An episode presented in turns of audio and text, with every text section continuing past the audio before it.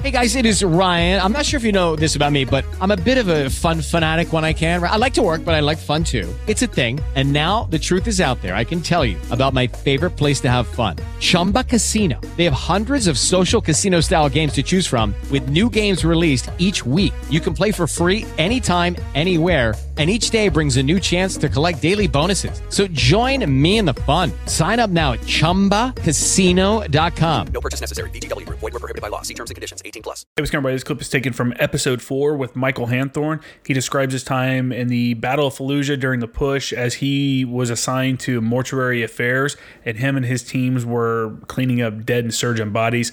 Really crazy story. Hope you guys enjoy it. If you are enjoying the show, make sure to like it, subscribe, you know, all that stuff. Please leave a review. That's what really helps out. And go over to patreon.com, look up former action guys to support the show. Really appreciate it. So my staff sergeant came up and said, "We need volunteers to go to Fallujah. They need truck drivers to work with three one." And I was like, "Well, fuck yeah, dude! Like this is what I'm signed up to do. Yeah. Like I originally wanted to be a grunt, and I'm like, this fucking convoy. I mean, it sucked, dude. I mean, you've been in military equipment, it fucking sucks. And you're running target the whole time. Yeah, exactly. So I'm like, fuck yeah. So me and my buddy Strip, we volunteered to go. And then it came down like two weeks later, we got slated to go. And they were going to heal us from TQ to Fallujah and then embed us with 3 1. They're like, hey, the whole unit's going, but we're doing mortuary affairs. And I'm like, what the fuck's mortuary affairs? They're like, yeah, like we're going to go into the city and pick up dead bodies. And I was like, man, I don't want to do that for because I, you know, mortuary affairs, you think you're going to do it for Marines. Yeah. And I'm like, I don't want to see, you know, my brothers, sisters, whoever, dead, anybody. And uh, they're like, no, you're going to do it for the insurgents.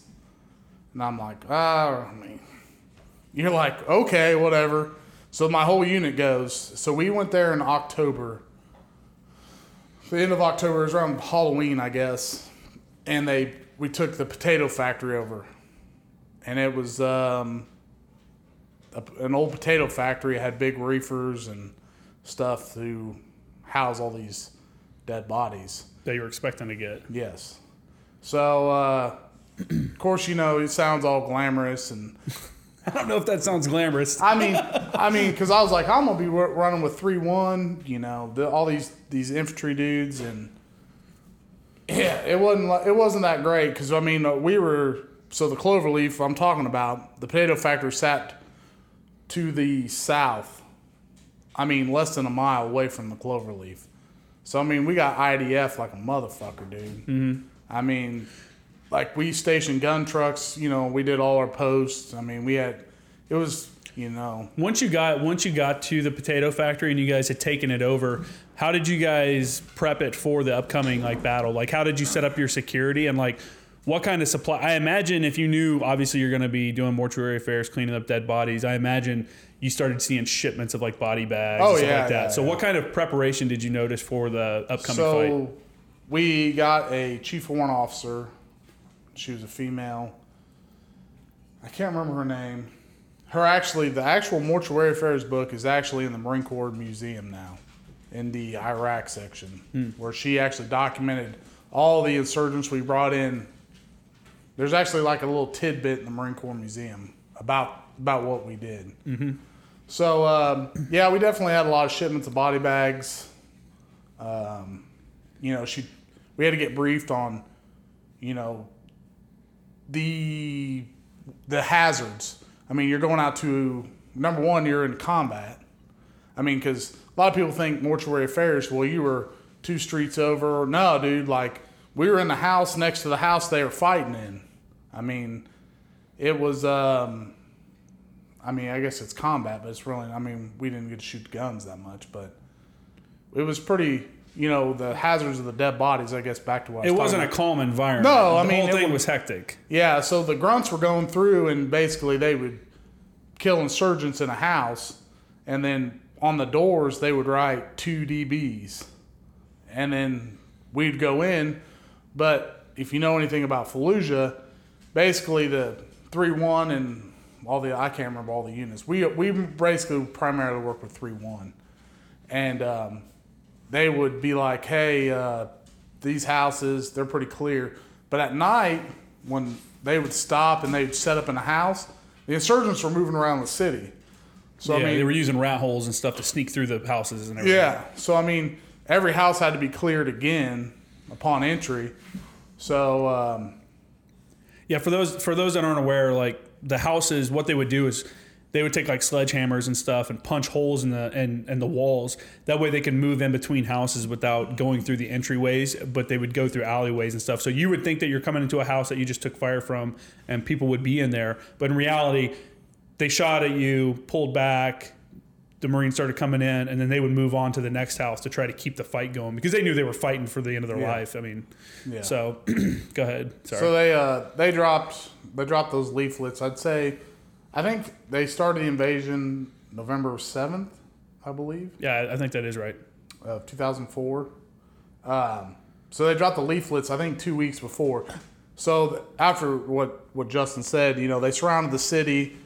All that shit's going on. So the whole time they're building, they're they're fucking preparing. I mean, there's bunkers and fucking foxholes everywhere and they dropped the then they had the mass exodus. They dropped the leaflets, then they had a mass exodus of the city, and then uh, November I think believe it was November seventh they went in. Did you take any part of the people of like of the logistics part of pulling people out of the city that were wanting to leave? No, Okay. no, because we were in training. We had to come up with. So another thing they did was so there was in our teams we went out basically in in a platoon size strength, and so I was in fourth platoon, but we went out. I think we split it up. I, I'm trying to remember all this shit, but it was almost squad sized elements. We had a body truck and then we had a like a gun truck that we all rode in. Both of them Humvees or No, no, seven tons. okay. And um, so I had uh, in the in the element of that you had you definitely had a guy with a 50 cal, and and then on the body truck you had a guy with a 240, and then you had the drivers of those two trucks, and then in the back you had a guy with a grappling hook, which so we figured out. Well, I think someone else figured it out before us. They were booby trapping the bodies, so we actually had to put a grappling hook onto the dead body with engineer tape, and you would pull the body, and then you'd take cover, you know, behind a wall or whatever, in case there was a grenade or whatever. Did you ever run into a booby trap body? No, not not. I don't think anybody in my unit ever did, Okay. because by this time they're. I mean, they're. They were We- they were getting towards the end of their fight. Yeah, yeah. I mean, it's pretty bad. Yeah. So, and we went in November. We actually went in on the Marine Corps birthday of 04. It was the Yeah, first time we entered the city.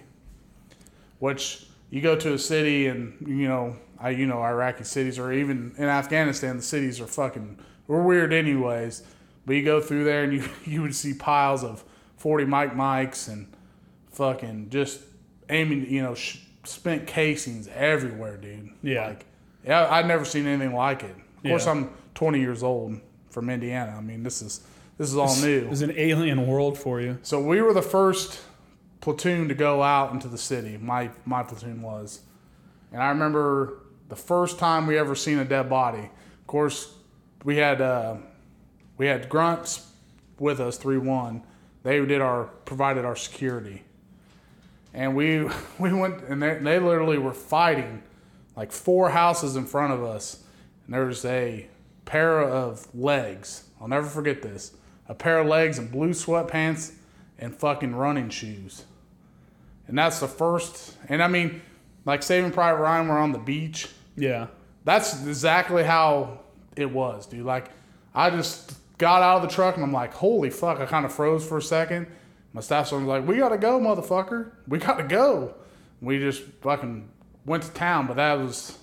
So like what what did you have to do when you like so you saw the pair of legs, what happened after that? So then um, the grappling hook guys was uh, Ruiz and Yamas. Was that like a team? Like, Yeah. hey, grapple hooks up. Yeah, grab, and that's what we say. I was Oh, on the really? bo- yeah, yeah, Nice. yeah, and then um, I was the body bag dude, Ugh. and then we had, I mean, to all the lay people, we actually had dudes that ran shovels.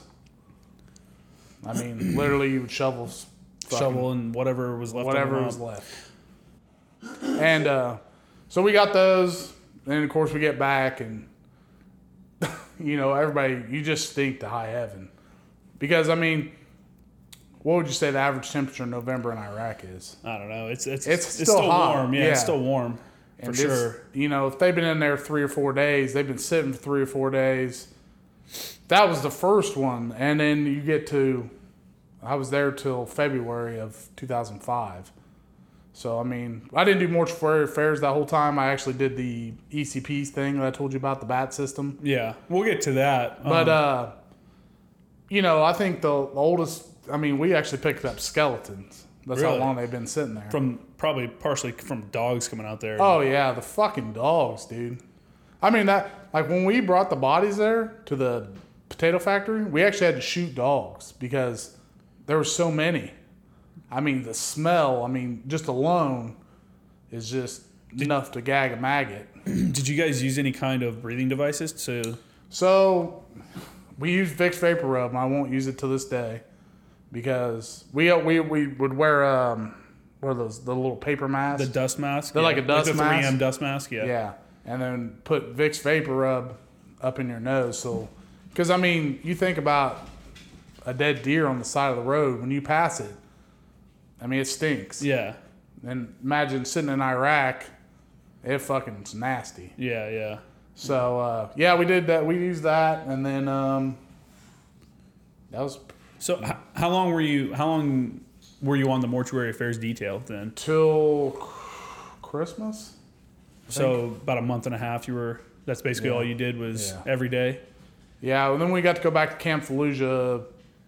We do it for three days, and then we got to go to Camp Fallujah every day because you have to shower.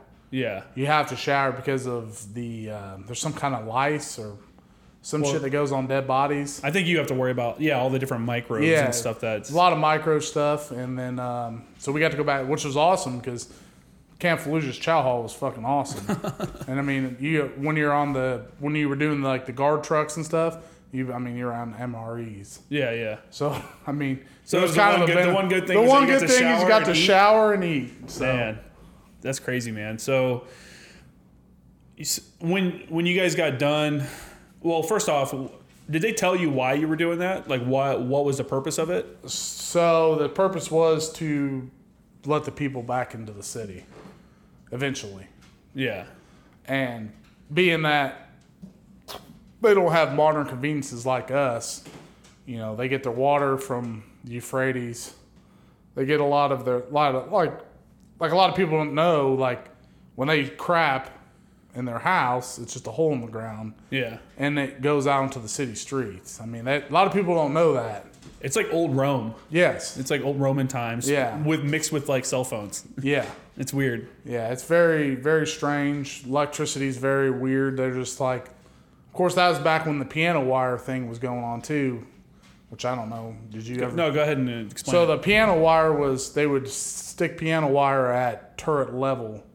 So the guys in the ring mounts they would get hit with the piano wire, and if you're going fast enough, it actually could decapitate a guy. yeah, So that's when we started putting the uh, engineer stakes up on welding them onto the ring mounts. So, so because people probably don't understand, like when you were on your ring mounts, you guys didn't have the the gun mounts with the armor all around it, right? We had uh, it had seventy five percent coverage. Okay, so you had the front plates and you had the Yeah, side plates and stuff like that. Okay, Yeah, I thought for some reason you guys weren't using those at that point. yeah, we still had those. Okay, But then we, I mean, we also had gun gun trucks in the back of Humvees that had L armor, Yeah. which had nothing. yeah, yeah. So So, in your month and a half of doing that, like how many bodies do you think you guys cleaned up? I think six hundred. Really? I think six hundred. Was that was number. the entire unit or your the, platoon? the entire unit. Six hundred, and all those were insurgents, or did you Yes. ever? Were you ever tasked to? No, we never did any, which they call them angels. Yeah, We never, we never touched. We never did that. yeah. That makes. I mean, that makes sense. The unit's right there, probably when they lost Yeah, their yeah. dude. So Yeah. okay, man. Yeah, I, I think that's a. That's obviously a job I don't think anybody would want to do.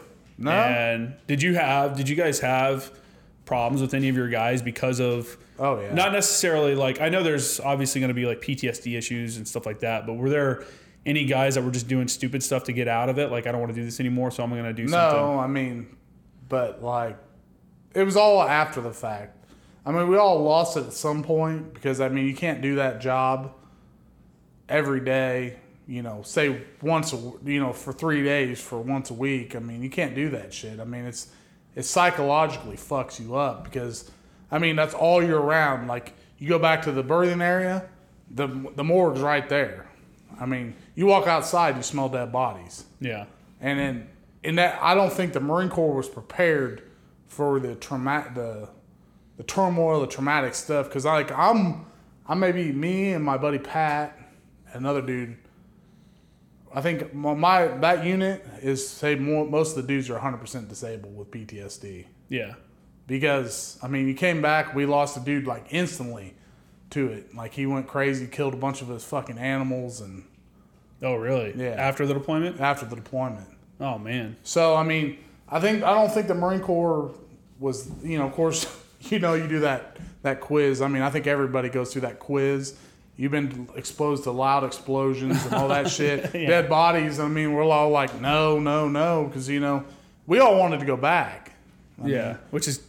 I, you know, I keep I say it's crazy to hear like when people say that. Like I did my uh, when I did that first interview with my buddy that was a corpsman, and he had gotten blown up his third week into his first deployment. You know, enough to where he got medevaced out and didn't come back. He had actual injuries, and he was just like, "Yeah, I was just trying to get back out there." Yeah. and it's I, I think it's hard for people to understand. Like, one, you say that you're in probably the probably the worst environment that you can Yeah. imagine. You know what I'm saying?